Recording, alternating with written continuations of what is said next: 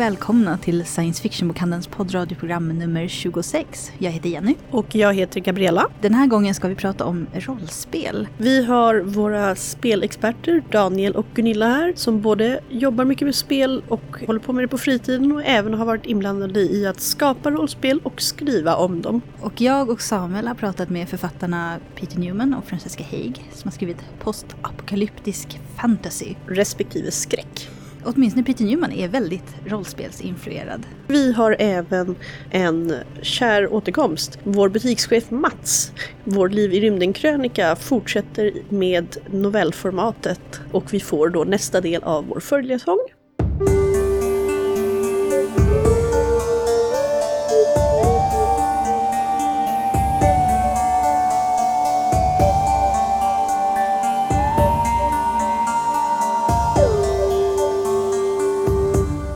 Jag här med två av våra riktiga spelexperter, Daniel och Gunilla, som ska föra in oss i rollspelens spännande värld och berätta om kul nyheter den här hösten, vintern och i framtiden. Vi kan ju börja med den enkla frågan, vad är det största som är på gång helt enkelt?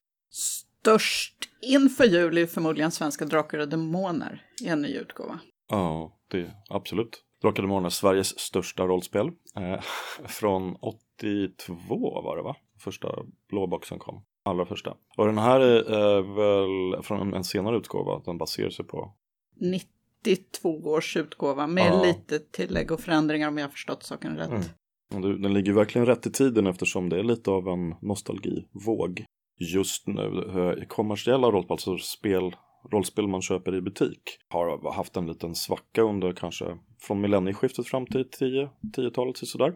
Sen har det vänt upp igen och eh, är inte alls döende som man kanske skulle kunna tro utan mår ganska bra. Eh, och det ges ut rätt mycket vilket också underhåller intresset. Och det verkar som att många gamla rollspelare kommer tillbaka.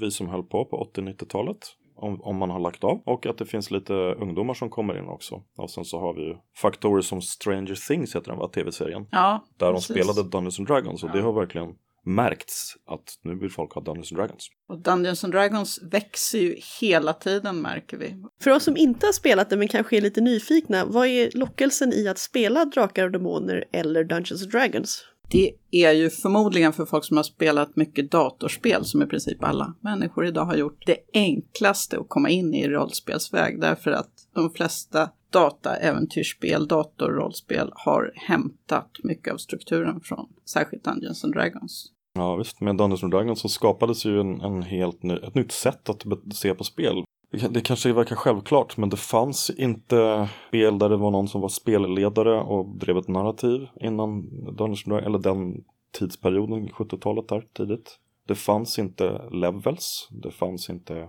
fantasyspel på det sättet där man gick in i en äventyrsberättelse och sådär. Så att mycket av mekaniken finns ju i datorspel. Och också rollerna, om man är nybörjare till rollspel, då tänker man ofta att det här är ett spel. Man kanske har svårare att gå in i det som en sorts teaterlek. Och de låsta rollerna i spel som Drakar och Demoner och Dungeons and Dragons, där du har en trollkarl och tre tjuvar och fem fighters, gör det mycket lättare att att lägga in ett spelelement i berättelsen. Ja, verkligen. Ja, det kommer ju in folk till spelavdelningen ibland och vill titta på rollspel och så står de och håller i Carcassonne som ju inte egentligen är ett traditionellt bordsrollspel där man spelar roller utan ett sällskapsspel för familjen med pjäser och tärningar och så vidare. Och skillnaden är ju då att de traditionella rollspelen är ett slags pratspel när man sitter runt ett bord och berättar en berättelse tillsammans med en spelledare som har så att säga ett manus eller improviserar. Och många kommer kanske också ihåg de här um, soläventyren som fanns som var jättestora på 80-tal och 90-tal. Bland annat Ensamma vargen och sådär. De håller ju på att åter, återutges. Ja, det kommer ju en del nya också. Det Ja. har ju kommit en eh, fransk zombieapokalyps. Ja, just det. Där finns ju likheter så tillvida att det är samma tänk, men man sitter inte och pratar utan man läser i berättelsen. Vill du gå till höger eller vänster, gå då till sidan ditten och datten. Så det finns ju många varianter. Även brädspel eh, har ju ibland rollspelsliknande mekaniker så att eh, det finns en tjuven och barbaren och, och man går i underjordiska gångar och, och levlar som det kallas när gubbarna blir bättre. Det kan vara så att det inte är direkt inspirerat från bordsrollspelen utan från datorspelen som i sin tur är inspirerade av bordsrollspelen. Arneson och Guy Jacks som de hette som huvudansvariga för Dungeons and Dragons. De gjorde verkligen en kulturgärning. Drakar och Demoner har ju ett lite mer i grunden sagomässigt eh, inte så amerikaniserat tilltal redan från början och det har varit mer i vissa versioner, mindre i andra, men jag tror med tanke på bildmaterialet till det här, Johan Egerkrans bilder och sådär, så satsar man nog på ett lite mer sagoinriktat berättarspel. Kanske inte så mycket high fantasy. Ja, inte så mycket svärdsvingande och döda monster utan kanske mer, lite mer pillemariska berättelser. Med den luriga vätten som har tappat bort sin guldpåse. Ja, för den som bryr sig om sådant så är det väl fortfarande baserat på det så kallade Basic Role Playing systemet va? Chaosiums gamla regelsystem som är grunden för till exempel Call of Cthulhu, ett av de största skräckrollspelen som baserar sig på H.P. Lovecrafts historia. Inga levels på det sättet utan en mer stegvis smygande, om man vill kanske mer verklighetsnära utveckling av gubbarna. Mer inriktat på att du har olika färdigheter, du kan skjuta pilbåge eller du kan smyga, än vad det amerikanska Dungeons and Dragons är. Möjligen så kommer, om de spelar sina kort rätt med den här nya utgåvan av Drakar och Demoner, kanske det kan få en liknande uppsving. Det är ju verkligen eh, efterlängtat. Om de har slimmat reglerna på ett snyggt sätt och de verkar ha satsat väldigt mycket på det grafiska. Det har blivit mycket bättre om man säger så på sistone. Man satsar mer på bildmaterial, på att det ska se snyggt ut, på layouten. Och det verkar de ha lagt mycket krut på här. Vi har ju sålt väldigt mycket av den här fina äventyrsspelsboken som är just nu är slut hos förlaget men det kommer en nytryckning. Och sen har vi även haft flyer ute för den här kickstarten för Nils Gullikssons skisser och illustrationer. Överhuvudtaget, vi säljer snygga kartor och svavelvinterboken och så. De är fina att hålla i och ser kul ut. Vill ni berätta lite om de här två böckerna jag just nämnde? Just de här två, äventyrsspel och Nils Gulliksons skisser skulle jag tro har ju väldigt hög nostalgifaktor. Den här bilden minns jag från när jag var liten. Jag kan sitta och bläddra med mina polare som minns den från när de var små. Jag kan visa den för mina barn och säga att titta, pappa var också en sån här noshörning med tvåhandsyxa när han var 11. Ja, och han, han är ju och var ju en duktig illustratör så det finns, men det är mycket sådär bilder man känner igen som har format en hel generation för det var ganska många som spelade en gång i tiden. Jag tror att den specifika boken om, om Nisse Gulliksson gifter sig ganska bra ihop med den tjocka Coffee Table-boken om äventyrsspel. Och sen så för att tala i egen sak så har vi Finadola Ting också som är mer en historieskildring än en nostalgitripp. De funkar bra ihop allihop. Det kommer ju nya saker som vi märker. Drakar Demoner som sagt och på gång kanske nästa år är väl också nyutgåvan av Kult på engelska va? Eller? Ja, de håller på att jobba med texterna. Jag tror att det är klart någon gång under nästa år.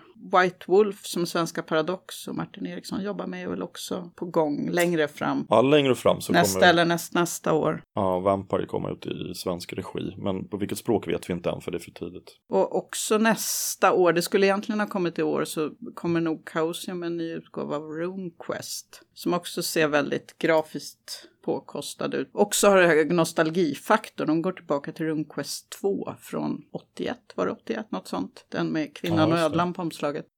Ni nämnde Kult, vad är det för spel? Det låter spännande. Ja, det är ett ursprungligen 25 år gammalt skräckrollspel som jag och min man gjorde 91, 92 och som har kommit ut i en lite omgjord version ganska nära där inpå och så några nyutgåvor. Det här är en helt omgjord version med nya modernare regler.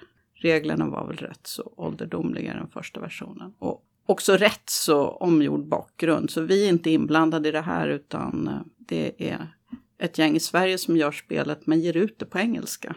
Mm. Ja, jag har hört att det ska vara regelmässigt inspirerat i alla fall. Ja, eh, hur stort eller litet vet jag inte. Men av ett spel som heter Apocalypse World tror jag. Om jag minns det korrekt. Som är ett indiespel. Ja, och med rätt så stora förändringar. De, de satsar på att försöka få regler som ska passa till en personlig skräckupplevelse så att säga. Och Ja, det är ganska häftigt. För där, där är ju eh, var, varje, i originalet, eller i Apocalypse World i alla fall, så har ju varje klass har ju som så att säga en egen liten regelbok med egna regler. Och det är väldigt fokuserat på interaktioner mellan olika spelare snarare än att springa ut i världen och göra saker. Och om Kult får ett liknande upplägg så blir det ju vä- väldigt kul. För det här är ju en Rolls Royce bland rollspel kan man ju säga. Och det tycker i alla fall jag. Eh, jag har hört att till exempel White Wolf som gjorde Vampire eh, sa att Kult är spelet vi hade velat skriva om vi hade vågat. Så för sin tid så var det ju vä- väldigt banbrytande och det blev ju lite moralpanik om det och Ja, så. jo det blev ju väldigt omtalat på sin tid. Det är ju samtidigt väldigt tidsbundet. Så ja, vi har väl försökt uppmuntra dem som ger ut den här ny, gör den här nya utgåvan att göra något nytt som passar för nutiden. För 90-talet var 90-talet och nu är det 2016. Och Petter Nallo som sitter och skriver på en del texter, vi tycker att han har gjort en hel del Ja, schyssta texter. han är bra Ja. sen tidigare så att säga. Noir bland annat. Ja, Ja, alltså skräckspel överlag verkar ju vara stort, framförallt mycket Lovecraftianska. Vi har ju väldigt många olika Lovecraft-inspirerade brädspel och även på rollspelshyllan, eller hur? Absolut. Det bland brädspelen finns det ju väldigt många. Eh, det sannolikt äldsta som vi har och mest kända är väl kanske Arkham Horror. Men bland bordsrollspelen då, Call of Cthulhu i sjunde utgåvan är väldigt fint och har fått en trevlig tillsnyggning kan man säga som fokuserar också mer på berättande än, än rulla tärning. Ja, och där de ändå har behållit det ursprungliga regelsystemet i botten. Samma som Drakar och Demoner är baserat på från tidigaste 80-talet. Och som alla som har spelat Call of Cthulhu genom åren känner igen. Väldigt mysigt och trevligt spel. Och det är ju att det har levt så länge för det är ju en av de tidiga tre om man säger i USA. De, de första riktigt stora flaggskeppen för rollspel var väl om man ska dra det lite över stor kam. Dungeons and Dragons, Traveller, ett rymdrollspel och Call of Cthulhu. Och eh, att Cthulhu har klarat sig ända in idag det kanske är mycket tack vare också att det är en sån mysig skräck. 20-30-tal där man spelar en antikvariatsinnehavare som upptäcker hisnande hemligheter i en bok och går och puttrar lite och vill helst inte upptäcka för mycket faser för då blir man galen och får byta gubbe. Ja, och jag tror också att eh, på samma sätt som Dungeons and Dragons är lätt att komma in i, därför att man har en grupp med tydliga roller, så har Call of Cthulhu det här detektivinslaget som gör det ganska enkelt att komma in i. Alla vet hur en detektivhistoria fungerar och här ska det avslöjas eh, olika hemligheter i lager tills man slutligen kommer fram till att en ond gud tänker uppenbara sig och förinta världen och alla blir galna och dör. Dessutom dör man ju väldigt mycket i Cthulhu, det, Det är en del av skärmen. det är Ja. en del av skärmen. Ja, vi har haft, eh, ibland kommer det kundfrågor så här, men eh, vad är det där skräckspelet där alla blir galna i slutet och hur spelar man det?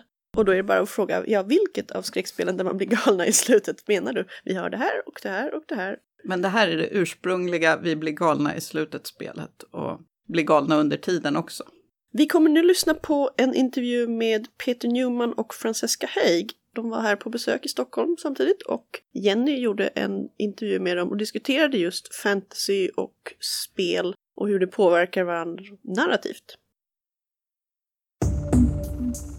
So we have been lucky enough to uh, get uh, Peter Newman and Francesca Haid to visit us here at the bookshop. And Peter Newman's written Vagrant and Malice, and Francesca Haig has written The Fire Sermon and The Map of Bones. Thank you so much for coming. Thank you for having us. Yeah, you're welcome. Please give us the quick scoop about your stories. All right, so the uh, the Vagrant series is uh, a fantasy series with elements of science fiction and dystopia. Uh, it's set in a far future world that has suffered a demonic apocalypse. So, quite literally, demons have burst into the world and ruined everything for everyone, pretty much. Uh, it features a silent protagonist, a baby, and a goat as the main characters, and also has demon knights, singing swords, huge gangs of very dodgy human beings that you can't trust, mutants, strange dogs with human eyes in their skulls, and, and all kinds of troubles and difficulties. And the Fire Sermon series, like Pete's books, is uh, dystopian, post apocalyptic. Uh, it's set 400 years after a nuclear disaster has wiped out the world as we know it. And as a result of the radiation, everyone is born as twins. But when one twin dies, so does the other. That is the common theme here post apocalypse. Uh, you've both presented worlds with a bit of a mesh between sci fi and fantasy after the catastrophe has struck. And uh, you've done uh, so in, uh, well, quite different ways. Yes, I, I, I would definitely agree with that, but also I'd say that there are some things that the books have in common. I'd say that both books are actually quite focused on human beings and how they. De- I mean, the thing about I think a dystopia is often yes, there is the apocalypse itself, but in post apocalyptic books, we're looking at how does humanity deal with that crisis? And without a more rigid or secure society to support them, it often brings the more primal or the, the real heart of people to the, to the fore. So, whilst they're very, very different in terms of the, kind of the world, um, I think they're both quite rooted in people and, and how they deal with adversity and, and the best and worst of humanity, really, coming into conflict. Yeah, I agree. I think every apocalypse is a sort of thought experiment in what if it becomes a, a Lord of the Flies type exercise in what do people do Mm. when the rules of society disappear. And the short answer is not very nice things. yeah. um, I think that what's most interesting about dystopias are the ones that aren't just reflections of what might happen, but that actually make us think about our society as it currently is. Um, so I like to think of uh, dystopian futures like Margaret Atwood's The Handmaid's Tale, which are not, in fact, a radical departure. They're all too prescient and, in fact, a reflection of much of what's going on in terms of control of women's reproductive rights and so on. So I enjoy these dystopian thought experiments that don't feel a million miles away from what we know. Although, on the one hand, you might look at a glance and say, well, this has elements of sci fi and fantasy in it. In aspects of people's behavior and the, the societies that they create, they often feel uncannily and worryingly familiar. But I thought when I was reading uh, your book, Peter, that uh, what people usually do and what people did do was try and get on with their lives as much as possible in these circumstances, but they were still transformed by what was happening to them. So they world, their world shrank to themselves and their immediate group. Yeah, so the the world that was was this sort of vast empire that spanned the world, and that when everything goes wrong, a lot of those links break down. And when you mention change, obviously in this book, partly it changes because there are now demons running around trying to control everything, but also some people are literally changed. They're mutated by what's happened. You know, and not just people, but also animals, plants, the ecology, everything. So there's kind of a war going on at every level in this. And yeah, that people are no longer thinking about the bigger picture anymore. They're thinking about that one day or tomorrow and, and survival on that level. And I think one of the interesting things is when you strip away the rules of society, what's left? You know, some character there are a small number of characters that are trying to hold on to perhaps ethics or morals or beliefs about themselves or the world. But for most people actually those things are no longer relevant and they're playing by very different rules. For your books, Francesca, you could, it was completely impossible to just look to yourself since you were absolutely connected to your twin. Yeah, the, the fatal bond between twins means that in a very literal sense your life is dependent upon another person's life. What's what's interesting is that that hasn't stopped people from attempting in in the world of the Fire Sermon series to continue to oppress and marginalize their twin, even though the life of one class of twins still de- depends on the other. And occasionally, people will say, "Does it does it strike you as implausible that the the alpha twins are so uh, cruel to the omega twins, given that their their life literally depends on them?" And partly, I say, "Oh well, you know, there are various safeguards built in so that." They, they could never allow, despite pushing the Omega twins out to poorer land and oppressing them in various ways. They have these these refuges, these safeguard uh, camps where the twins can turn because they, they can't actually let the the Omega twins get to the point of starvation or death. But also, I I just think that it seems all too plausible to me that human beings would knowingly carry on in a manner which they know to be destructive and even self destructive. You only have to look at what's going on with the climate to think that this is actually not a fantasy at all, that we knowingly carry out our lives in a way which we know is completely unsustainable, that will, with almost 100% certainty, lead to complete disaster, and yet we merrily continue on our way. So, again, what, what seems like a, a fantastical leap into a speculative future again has its roots in the way that people, in an all too real sense, behave now. It's not logical, but it's what people do. That's mm, right. Yeah, we're very rarely creatures of logic, in my experience. Both of your books contain monsters or, or demons, really, really. More literal in, in uh, one of the books, of course. Yeah, within the fire sermon, one one of each pair of twins does bear the burden of the, the nuclear radiation and carries some form of physical mutation. So they are um, referred to by the, the alpha, the physically perfect twins, as freaks, as monsters. Um, so even within, although they're they're not quite as literally monsters as in, in Peter's book, they're they're demonized and othered within the book. And and of course, one of the the things that the book explores is the way that that physical um, mutation bears no correlation to their personality. But it's not as simple as saying that the the mutated omegas are the good guys and the alphas are are the bad guys. Um, I've tried very hard to make sure that each of those characters is not defined by their classification either as, as alpha and omega and that there are villains on both sides and some redeemable characters as well on both sides In uh, The Vagrant, uh, it's a bit, it's almost the opposite, isn't it? People are uh, changed both physically and mentally by this uh, demonic invasion. I'm thinking about Harm and, and his eyes that he talks about, the way he sees people and how, if it affects him. Yes. Okay. So the, for, for those who, who haven't read the book, the, the humanity changed on a number of levels. So there is the, the pure survival element that makes people tougher or, or meaner, but also the demons themselves kind of have um,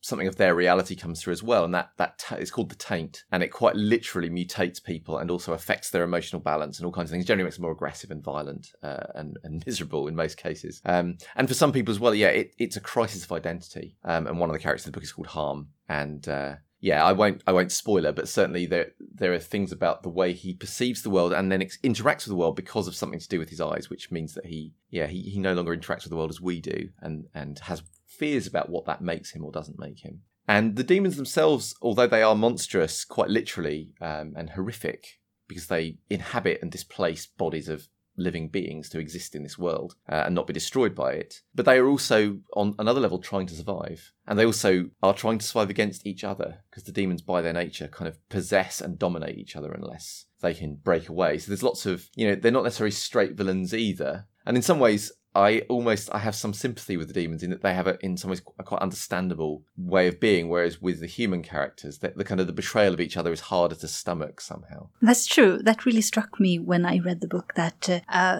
the demon side are just as changeable and individual as humans are. And sometimes, yes, the motivations and uh, their goals are not relatable. Mm.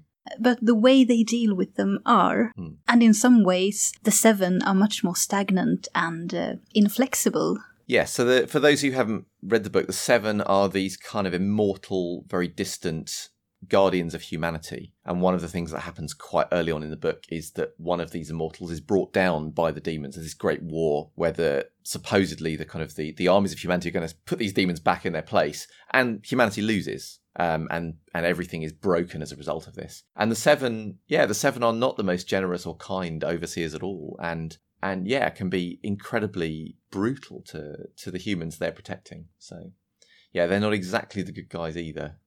There's a lot of there's a lot of talk of titles in your in your books, and what do you think of that? What's the deal with the all of the titles, so to speak? Yeah, well, within within the world of the Fire Sermon, the oppressive ruling Alpha Council adopt names for themselves, like the General, the Confessor, the Ringmaster, uh, the Reformer, and so on. And and I gather that Peter does something similar in his books with some of the names of the demons, uh, names of characteristics. It's really interesting to me, although I hadn't read Robin Hobb when I wrote the first Fire Sermon book, that both Peter and I are huge fans of Robin Hobb, hmm. and she does a similar thing um, in terms of the significance of names in her Farseer books. There is a kind of nominative determinism whereby children are given names that become aspirational and are meant to define aspects of their personality. So you have people given names like chivalry and regal and so on. Within the the Fire Sermon, the councillors' names, the reason that they adopt a, a false name is in part a very pragmatic one that they don't want their true identities to be known because they can then, if their twins can be tracked down, then twins can render them vulnerable. But it's also very much about aspiring to uh, adopt a persona of power. And there's a scene in the second book, The Map of Bones, where Cass, the main character, meets a, a counselor who is called the Ringmaster. And as she becomes a bit more familiar with him, she asks him what his real name is because she assumes that this will give her some kind of greater insight into him. And he is angry and says, Don't assume that the name my parents gave me means anything more than the name I chose for myself. This is what I have chosen to become. So the names do have a, a huge significance in the book. Um, but Cass's own name has a perhaps a less obvious significance, but because she her mutation as an omega isn't physical but um, mental that she is a seer and has glimpses of the future. The name Cassandra and Cass, of course, evokes the Cassandra of classical mythology who saw what was coming and, and wasn't believed. Uh, so I, I think a lot about names when I'm finding my way into my characters' heads. Uh, I'd say in the case of uh, the vagrant that there's a lot of things around identity, and with the loss of society, a lot of people having to start again. Uh, in the demon's case, they don't have identities when they first come through the breach. They are formless entities, and it's only when they possess and take on a body in our world or in the in in the humans world that they then take on a name for the first time. So yeah, and some of them are literal. So the first is called the first because they are the first demon to take up residence in a body. But then yes, you have the usurper and the uncivil, etc. Then you also have humans who some of them become part of gangs and have new identities from their old ones and are given names by various other groups. The vagrant himself, we don't know the vagrant's name. The vagrant doesn't talk. The vagrant is just a vagrant. And the baby that he carries doesn't have a name at the start of the book. So yeah, the naming of characters is kind of a critical thing and, and, and the giving of identity in one way or another. And whether characters choose to fight against it or take it is another thing too. It just occurred to me that another aspect of that that springs to mind is the way that in, in our real contemporary life we don't have the opportunity usually to invent a name for yourselves, but we, we do that online, that people through their online persona Yeah. and their Twitter identity and so on are able to have that. And of course it, it goes both ways that people can find liberating and empowering identities and have fun with that, but there are also the kind of the anonymous online trolls and so on. Um, so we do see that attraction of human nature towards this idea of inventing yourself and and part of that comes with the labeling of yourself through naming. Yeah, and, and if I think about my own life as well, that there's this thing where with my parents I might be Peter, but with some of my friends I'll be Pete. Mm. And in other groups I might have a nickname or something else. And all those things define me in slightly different ways as well. So I think there's there's part of that too. absolutely my family still calls me Cheska Bear despite that. And isn't it also a way to reinforce uh, a certain structure, both mm. within and but also in a totalitarian society? It's a way to give society the rules and the structure mm. needed to keep people in check. That's right. It's very much part of the hierarchical and oppressive society within within the world of the fire sermon.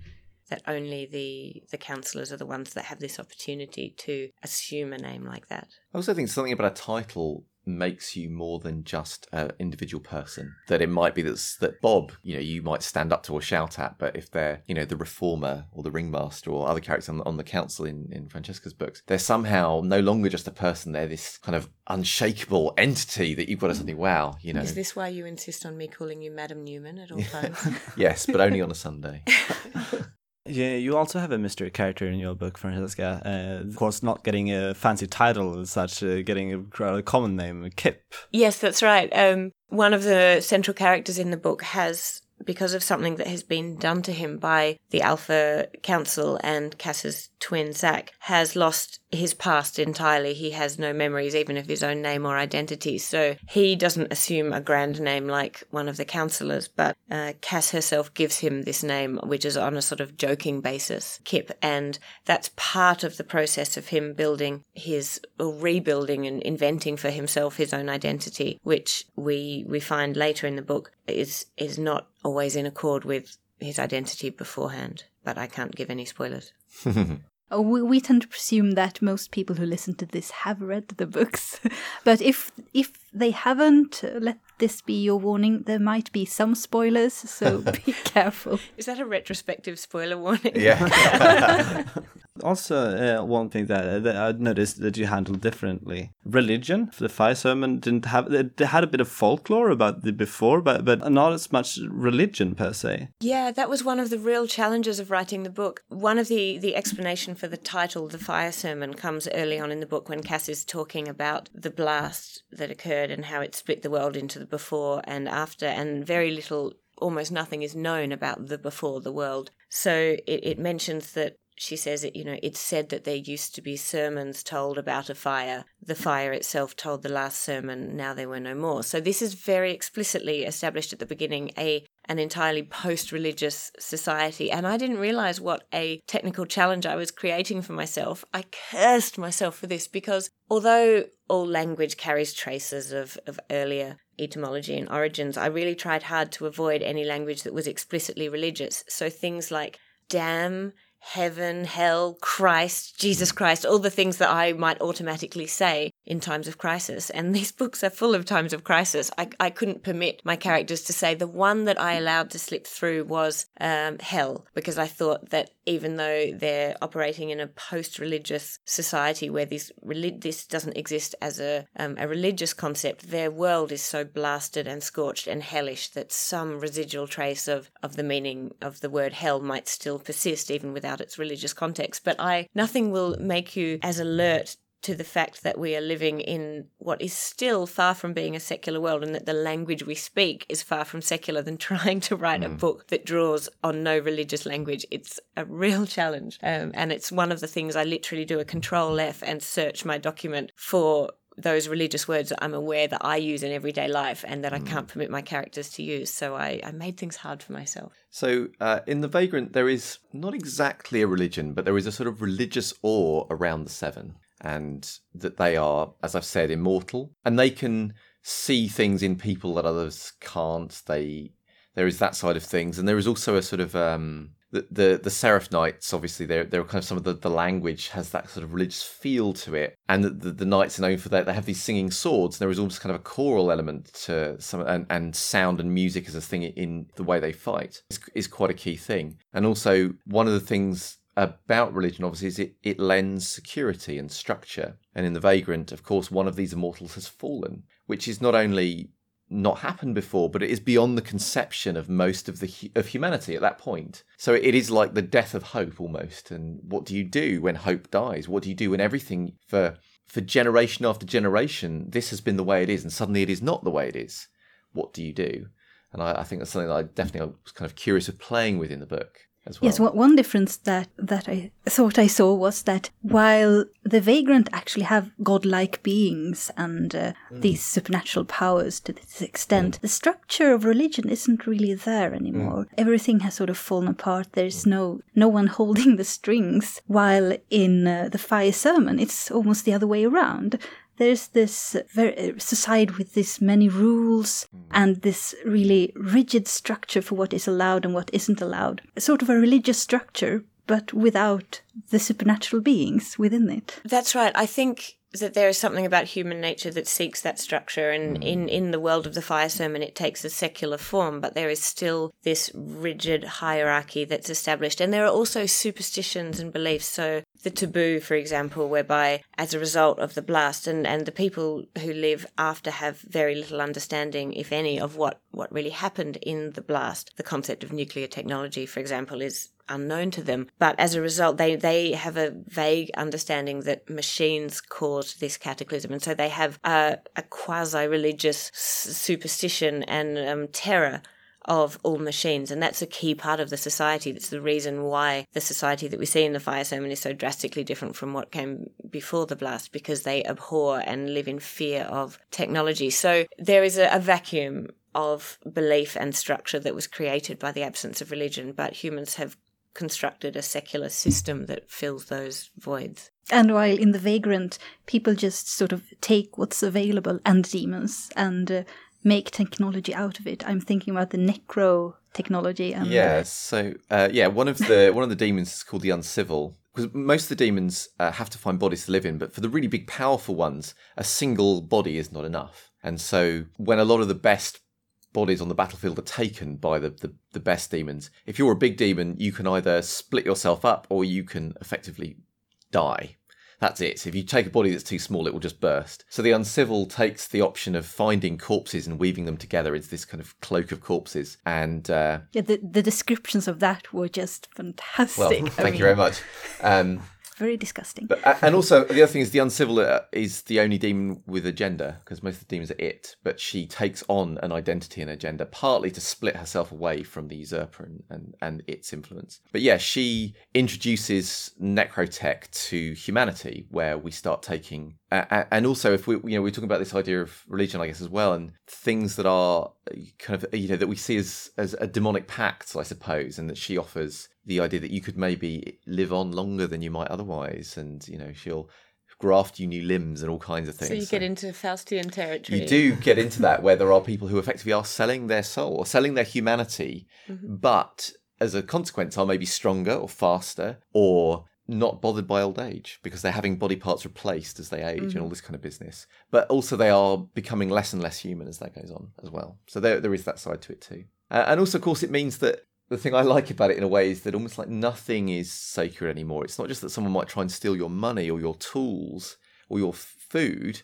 They might be actually after a really nice femur or particularly interesting set of cheekbones or something like that, and they'll take that from you as well. Uh, another very interesting difference between your books that struck me very strongly was how different the way you've chosen to tell your story is. Yours is a very close first person narrative, and yours is omniscient third person with a silent protagonist.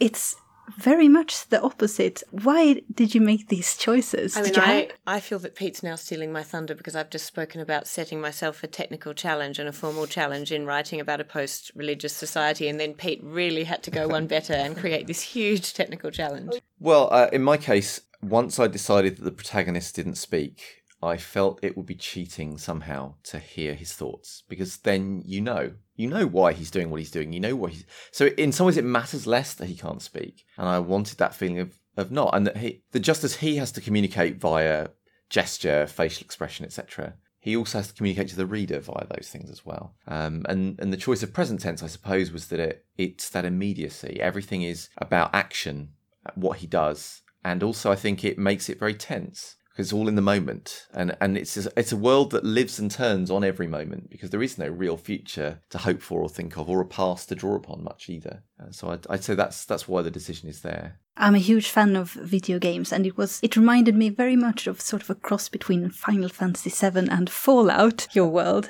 And it, just because it takes a long time to get to know a character like this, because you have to wait to see Yeah. how he reacts to the world and how the world reacts to him. Yeah, that's true, and uh, and some people hate that obviously, and some people love it. It's a very Marmitey type thing.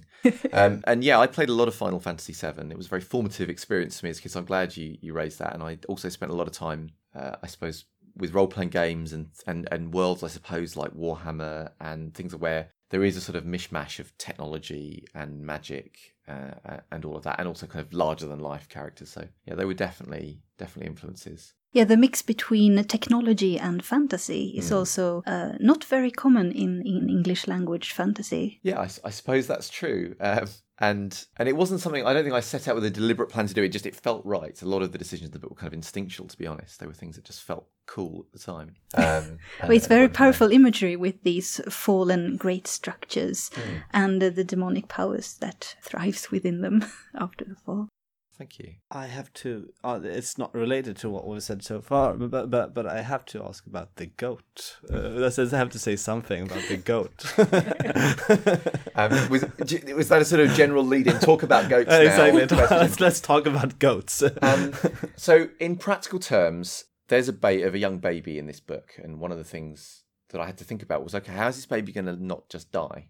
So I thought, right, the baby needs a source of milk, and uh, in a lot of fantasy, the hero has some kind of animal companion, which might be a sort of noble horse, steed type, or a dragon, or a hawk, or, or what have you. But this is a much kind of grimmer, more miserable world, and I was trying to think about what would be a plausible animal to have in this book? And the only two animals I could think of that, uh, uh, and I should add as well, this is a world where most of the normal animal life has been mutated. So, you know, dogs are no longer dogs, they're dog spawn, and a lot of things are no longer recognizable as what they were. So, the things that I thought would probably be tough enough just to get through and be relatively unchanged were cockroaches and goats. They were the things that came to mind. And I thought, I just don't think I'm good enough to write a relatable cockroach for this book that is just a regular cockroach. And also, they're not very useful for milk either. So I decided a goat was where I would go. And I didn't want a sort of magical, talking, lovely goat or a goat that could fly. I just wanted a goat.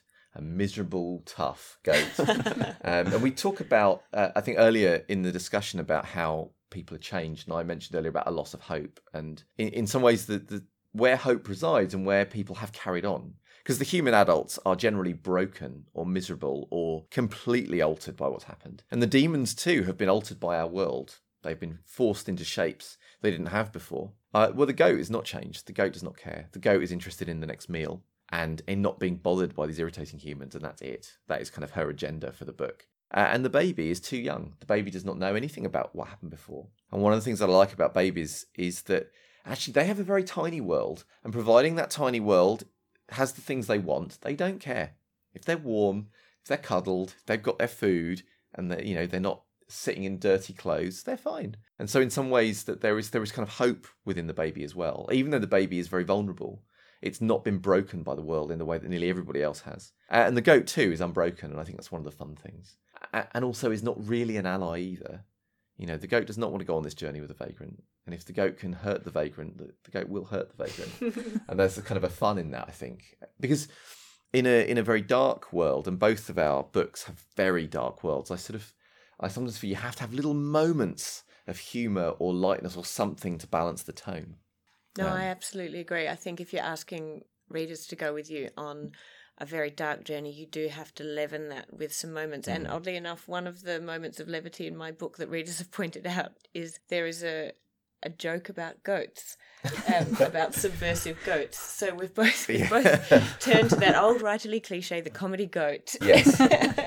But goats are also very good in a post apocalyptic world because they're sturdy, Yes. they give milk. They're hardy. Absolutely. And yeah, they can they and they can they can travel well.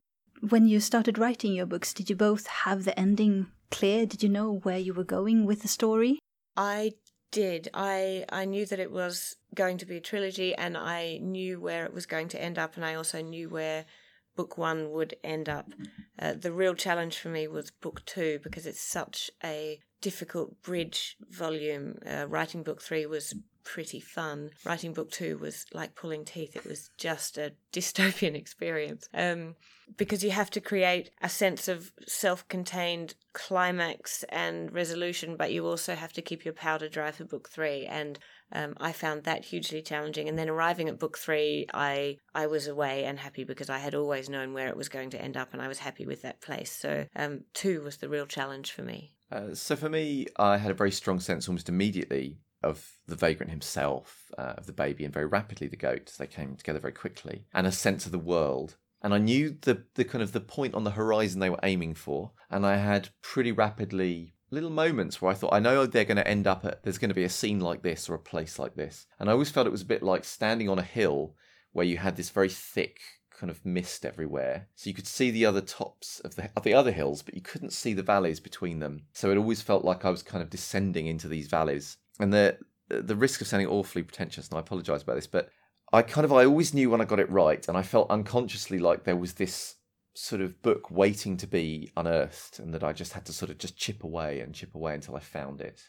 Um, and occasionally I'd come up to one of these, the top of this hill, and be like, "Oh yes, I know what's happening now," and I'd write it easily, and then it'd be like, "Okay, and here we go again into the mists," and it would be very, very slow, kind of unearthing work. And there's a time skip in between the first and the second book, A pretty Yes. long one. Yes. Are we are we back into spoiler territory here? I suppose we probably yes, are. spoiler warning. Yeah, if you've not read book one, then you may want to plug your ears. So, I book one has a very distinct arc, and I felt that I told that story at that point. And book two has a different protagonist, and it's very much the legacy of book one. So we're picking up a second generation, really, of humans, of demons, of goats, in fact, uh, and you know what's happened since then. Because actually, the the people who've survived the events and grown up in this new world are radically different to the ones that came before. So yeah, there is a big time jump, long enough for certain people to get older and wiser, and and new structures to rise. To move to a bit of a more personal level for the characters, I really loved what you did with the vagrant and harm, their relationship, how it mm-hmm. grew in the way they got to know each other and then then ended up together. Yeah, it's it's not. I suppose it's you know, it's interesting how different writers handle these things differently, but it wasn't the focus of the book. No. You know, it's not like you know, it wasn't a romance plot line. It wasn't a big will they, won't they? How is it going to happen? In this society, although lots of things are pretty awful, it is, as I say, it's a far future world. There is no gender issues and there is no kind of identity issues from that point of view. It doesn't matter what gender you are and who you hook up with. It's irrelevant. And in, and in fact, in some ways, as if as for people who are reading book two will discover as well, that the society the empire grew out of is almost terrifying in terms of as in there is there is there's no real kind of family units or or any of that side of things, and there, there's no nurturing. It's, it's irrelevant. It's so yeah, whether you get together with a man or a woman is is is is meaningless, absolutely. And uh, So yes, they have a lot of problems, but that's not one of them, I suppose. Uh, but and also in terms of role, if it didn't, and I was very conscious of the fact that uh, you know in a lot of films and books, when you have a female character, they are inverted commas the female character, whether that is a love interest or the mother of the protagonist or the sort of seductress type. That's what they are, and there's often one or two or three of them, and that's it. So I was very conscious in the background that you know that the guards aren't all just men. There's men and women and soldiers and that kind of business, and, and that knights are not just men. There, there's a mix of that, and and it's not a big deal. None No, of these things are a big deal. It's a very great relief when you're reading these sort of books, and but it also makes you see how unnatural some other stories can be. Right. When it seems that the world is populated nearly completely by men, and the women seem to be a minority. I mean, in numbers, Right. which is weird. And that's also um, something I noticed in Francesca's books. Very similar that that at lots of strata of society actually that you have prominent women, and that it's not necessarily a big deal either. Yeah, I, f- I felt in my book that the, the division between alpha and omega twins had sort of replaced other divisions hmm. which are currently predominant in our society. So the gender division has, to a certain extent, become irrelevant because there are more pressing. Hi- I think humans will always form these hierarchies, will always privilege one over another, but what they privilege is, as we have learned, socially determined and completely arbitrary. It's not innate. So it was important to me to demonstrate that so that there are LGBTQ relationships in the book and in the books, and um, and women also will pop up as it's almost as if they're just ordinary humans. surely not. Well, to round it off then, because we're running out of time here, what do you think about writing in the future? Do you have any future stories planned, or do you plan to write even more in these uh, worlds? The third book in the Fire Sermon trilogy, The Forever Ship, is currently undergoing its final edit. So I'll soon be finished with that trilogy, which will be a very bittersweet moment.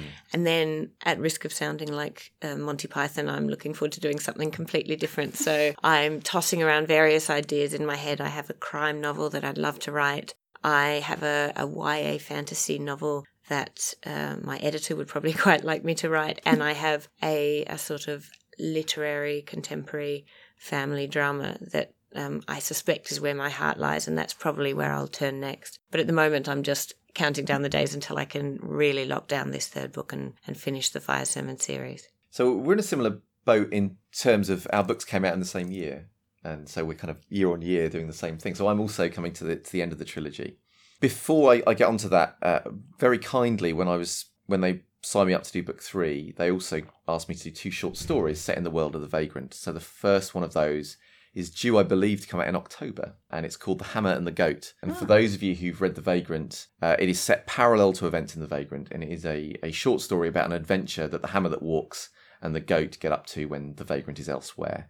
And the second one is slightly longer, it's a novella length, and it is called The Vagrant and the City, and it is set after The Malice, and it is a bridging book. Because you mentioned earlier there was a time gap between books one and two. There is also a big time gap, about 10 years between books two and three. So this story is what happens in that space. What is the vagrant up to? Because obviously the focus is not in the malice on the vagrant. So we, we get to find a bit of what he's doing.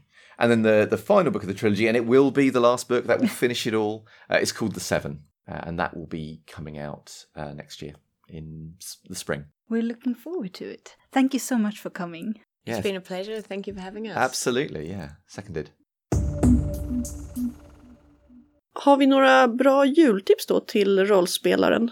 Adventures of Middle Earth heter ju en kampanjbakgrund som kommer lagom till jul till eh, världens största fantasyspel Dungeons and Dragons. Och det här, den här kampanjbakgrunden är baserad på reglerna för ett tidigare Tolkien-spel som hette The One Ring. Som utspelar sig mellan när Bilbo och Femherre är borta vid ensamma berget och händelserna i Sagan om ringen. Så det här är en väldigt snygg bakgrundsbok med handlingar och beskrivning av Tolkiens Midgård för spel med Dungeons and Dragons-reglerna. Det tror jag kan bli riktigt bra. Ja, verkligen. Annars så, bara för att vara lite generell så tror jag att det, det kan vara värt att faktiskt titta upp bland eh, rollspelen. Vi har ju ganska mycket spel, man får ju nästan klättra förbi sällskapsspelen för att komma fram till rollspelshörnan. För det finns mycket skoj av alla möjliga olika slag där. Och ibland får vi frågan, vad skulle du rekommendera att starta med? Eh, och det kanske kan passa sig här, för då, jag brukar själv svarat, jag tycker du ska gå på din magkänsla och ta någonting som ett tema som tilltalar dig. Vill du spela fantasy, titta på några fantasyspelen och sådär. Och det är inte så viktigt om, om det är ett, så att säga, ett nybörjarspel eller inte. Därför att om du är intresserad så kommer du att gå in i spelet och ta till sig det. Och med det sagt så finns det en hel del beginner boxes till, som är väldigt prisvärda till olika spel. Pathfinder som är en eh, avart kan man säga, en variant av ett äldre utgåva av Dungeons and Dragons som har blivit, fått en egen identitet, har en startlåda.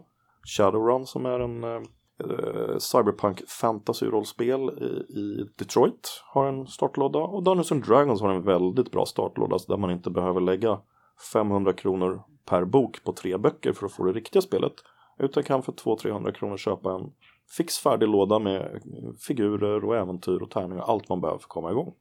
Och vill man spela med lite yngre spelare så kan jag rekommendera Hjältarnas tid av svenska Christer Sundelin som är ett, en bra startlåda med ett bra nybörjarrollspel i fantasmiljö. En rolig miljö också.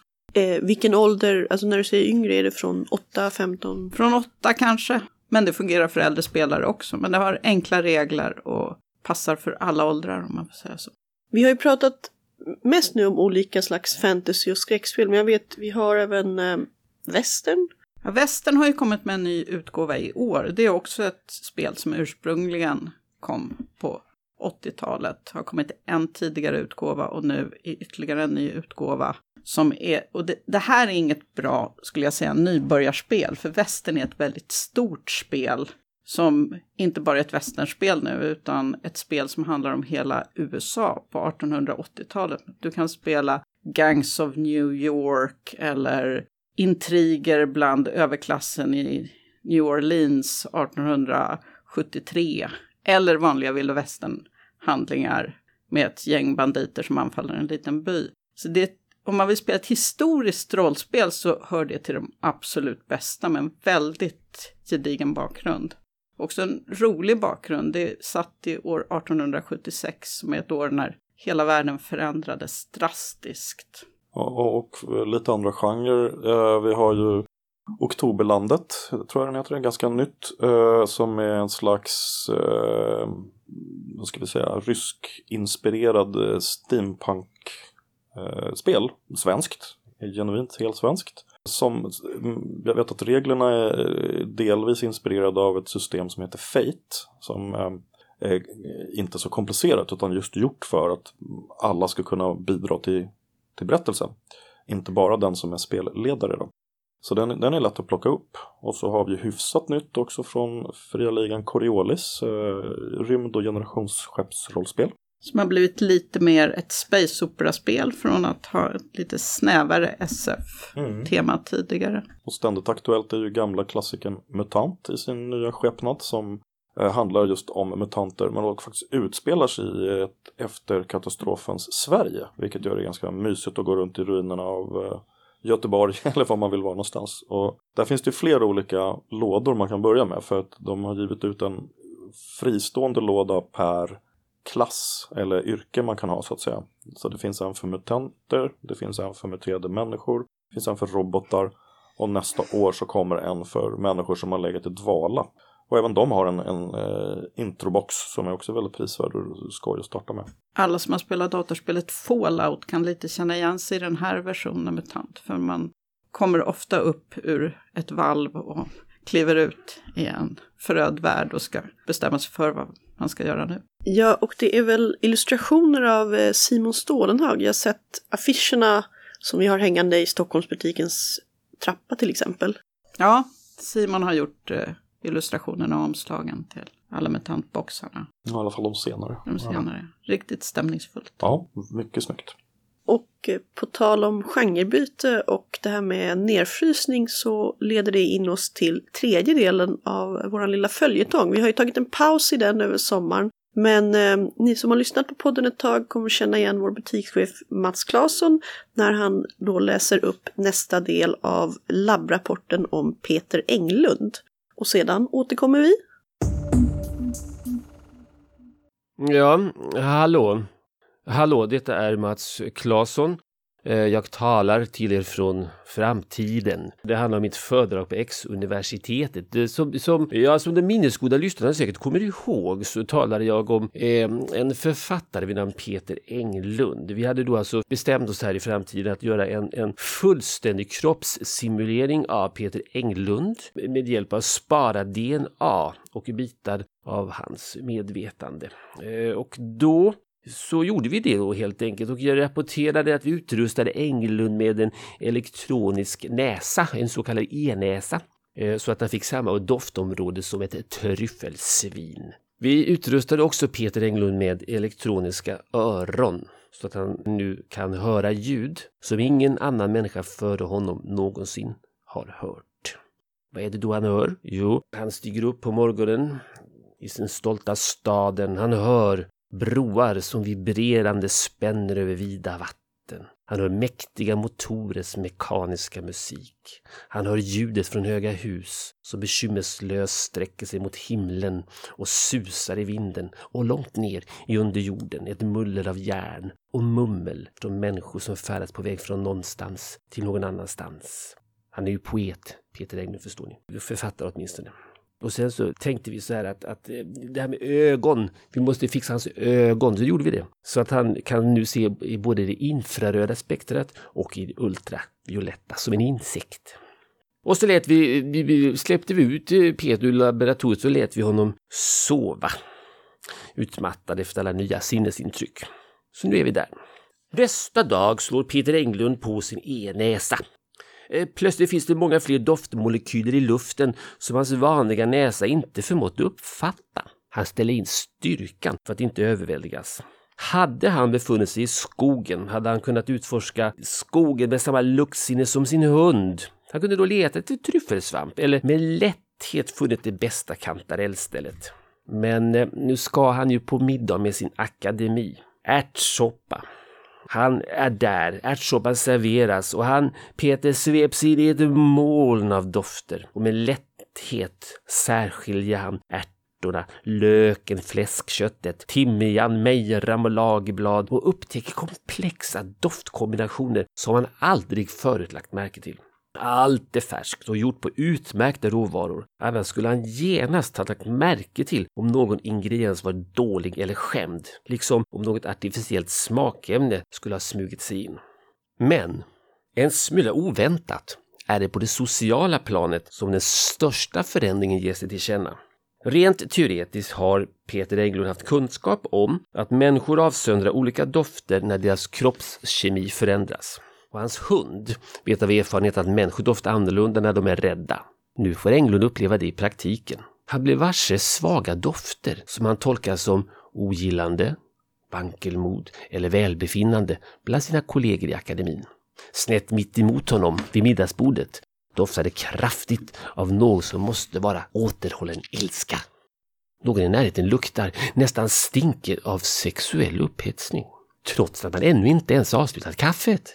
Han för konjakskupan till munnen, drar gammal vana ett djupt andetag och svimmar omedelbart. Nu har vi pratat rätt mycket fakta och regelböcker och så, men vad är era fina, roliga minnen med att spela rollspel? Det finns mycket att välja på. För att börja från början. Själv så började jag faktiskt med de här soläventyren, Ensamma vargen, som jag bara hittade på Lens en dag. Men nummer två, de utspelas ju i ordning, så man får fortsätta berättelsen bok för bok. Så jag kom liksom in mitt i, men det visste inte jag då. Och så var det reklam för Drakar och Demoner, en ganska dassig bild i slutet. Och som jag hade hört talas om, jag kände ingen som spelar rollspel. Men vi skaffade det, fattade ingenting. Det var ganska abstrakt att liksom komma rakt in i rollspel från ingenting. Så, I så 14-årsåldern. Och spelade Sarkat-Hans gravvalv. Eh, som var introäventyret på fyra sidor i den så kallade svarta boxen, den utgåva av Drakar och Demoner jag började med. Som går ut på att, väldigt klassiskt, att man sitter på ett värdshus. Då kommer en dvärg som säljer en karta till en som leder till detta gravvalv. Då ska man traska dit. Och sen är det eh, två, tre rum där man går med lite fällor och sen slåss mot något, någon gast eller något i slutet. Vi kunde ju verkligen inte, alltså vi begrep inte det här med hur, hur man ska föra narrativ och så. Men vi hade ganska skoj med dem då. slog just finnadlåda ting för att se om det gick orker på vägen. Eh, det var någon jägare i gruppen som ramlade ner i en fallucka, slog sig halvt fördärvad. Så reste han sig upp och så tittade vi i spelmaterialet. Det var gropen bara två meter djup och han var 2,10 själv. Så han tittade ju lugnt upp över kanten och ja, många sådana härliga gröna naiva misstag som var ganska roliga att spela. Rollspel är också någonting som man har gemensamt med folk man har spelat med länge. Tre, fyra av dem jag spelar med nu har jag spelat med sedan början av 80-talet. Och senast i lördags när vi spelade Dungeons and Dragons i Forgotten Realms och kavade runt bland isjättarna i norr så förde en lite lustig dialekt skånskan på tal. Och då påminde sig alla att en i gruppen, Charles, i mitten på 80-talet hade spelat den skånska sädeshandlaren Egon Persson som av olyckliga omständigheter hamnade i lag med några sändebud till Paris i ett spel som hette Angard som vi, jag och min man gav ut. Och denna egen Persson talade inte ett ord franska men lyckades ändå prångla ut sin mjöldryge infekterade säd på den parisiska marknaden med katastrofala följder. Den sortens minnen som är 30 år gamla kopplar ändå ihop oss som var med då och berättar något om vilka vi var då på ett sätt som jag tror att andra så att säga fnutt fnutt riktiga minnen inte riktigt gör. Det här är en annan sorts gemenskap. Spelminnen är ju lite, eh, de är ju ganska känslofärgade kan de vara. Det är väl ofta därför man kommer ihåg de skojiga minnena mest, därför att man har haft det rätt roligt ihop och får en jargong och knyter som du säger band till, till de man spelar med. Ja, och de man spelar med spelar samma typ av gestalt ofta i flera spel. Vi påminde oss en annan kompis som ständigt gjorde oväntade och katastrofala saker som fick allting att gå åt skogen. I en Call of Cthulhu-kampanj som heter Masks of Nyala Totep så sköt han till exempel en viktig huvudperson omgiven av 500 kultister på en öde söderhavsö så att det blev fullständigt omöjligt för mig som spelledare att rädda ut gruppen levande och alla ledtrådar dog med gruppen i princip. Borde ha dött med gruppen, jag lyckades rädda ut några. Sånt där är ju fantastiskt. Jag gjorde själv, eh, jag hade fått för mig att, eh, nu blir det väldigt spelspecifikt, men att jag för en gångs skull skulle ha elefantgeväret som i alla fall då var det värsta vapnet i, i Call of Cthulhu. Men jag kunde inte motivera varför skulle min antikvariatsinnehavare ha ett elefant, en elefantbössa. Men, så jag gjorde en gubbe då som var löst baserad på Ernest Hemingway. Så han var en misslyckad författare och eh, jägare som inte hade lyckats fälla någonting värre än en bäver. Aldrig fått någonting publicerat. Så han kunde i alla fall gå omkring med sin elefantbössa i förhoppning om att han skulle få använda den. Och den enda gången han sköt så missade han såklart för det här är Call Cthulhu. Så han såg en skugga av någonting läskigt på övervåningen inne i ett hus. Sköt, missade och var tvungen att springa därifrån. Så den avfyrades en gång och det var en miss. Det är ändå ett rätt lyckat utfall för att vara Call där man i allmänhet skjuter någonting man inte borde ha skjutit och sen dör Och man. dör jag.